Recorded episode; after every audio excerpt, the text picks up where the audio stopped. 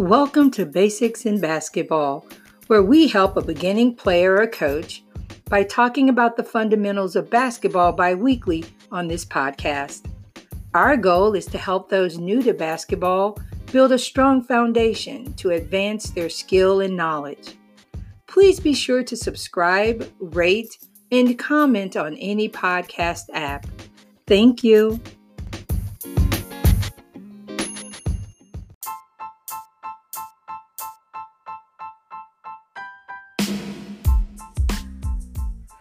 Hi, I'm Coach Sadler. Welcome to episode two of Basics in Basketball, where athletes get smarter. I have been a coach for more than 20 years. I have a master's of science degree in psychology with a specialization in sports psychology. I am an assistant coach at a local university as well as a varsity youth basketball coach in the summer. I'm excited to do this podcast because I want to help athletes new to basketball gain skills and knowledge that can impact their ability to contribute to a team in the future. Coaches who are new to the sport can also use information provided in this podcast to help grow their skills and knowledge. My goal is to share information that is easy to understand, that is relatable and achievable. So let's get started.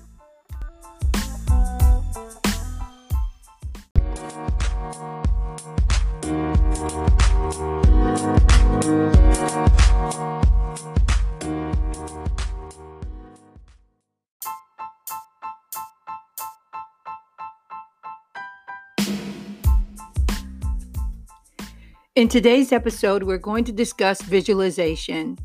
In other words, we're going to use our imagination. Here's how we can do it.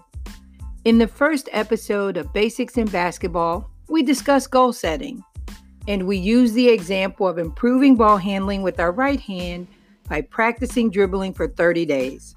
Congratulations, you've achieved that goal. With this newfound success, it's likely you're envisioning yourself making all kinds of dribbling moves to the basketball rim with flair. Because you've succeeded in improving your dribbling with your right hand, you believe you can improve your dribbling with your left hand also. You can see it in your mind. This is visualization. It is simply how you see yourself in a particular situation. Obviously, you have to put in the work to be just as good with your left hand as you are with your right hand. But the point is, you can see yourself doing it. Visualization helps you create a mental image of what you want to achieve. Now, to be clear, visualization alone will not get you to where you want to be. Practicing consistently the right way will.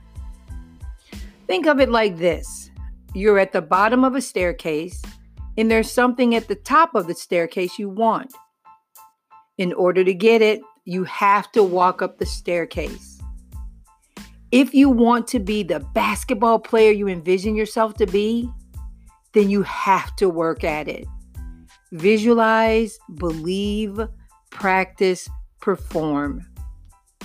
You can use visualization to become a better basketball player by imagining it, believing it, and putting in the work to achieve it.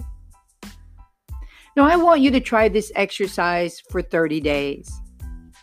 Locate a quiet place, a room or a space set apart from everyone and everything else. Have your smartphone, tablet, or go old school with pen and paper and have it handy. Set a timer for five minutes. Stand up straight with your feet shoulder length apart. Close your eyes and visualize a skill you want to master. For example, the crossover dribble. Bend your knees like you would when you're sitting in a chair. Lean your chest forward slightly, maintaining a good balance. Visualize the basketball in your right hand. Take a dribble and bounce the basketball across the front of your body to your left hand. Now take a dribble with your left hand and bounce the basketball across your body to your right hand. Continue visualizing the crossover dribble until the timer goes off. Now, using either your smartphone, your tablet, or the pen and paper that you put to the side. Describe how you feel. What did you see? Do you feel like you were performing the crossover dribble?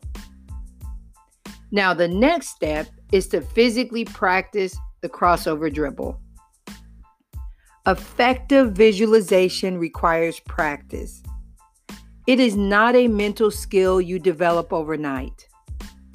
Just like you practice the physical skills of basketball, you have to practice visualization to master this skill as well. But the important thing is you can do this. Visualize, believe, practice, perform. I hope this information has been beneficial. Please join me for the next episode of Basics in Basketball, where athletes get smarter.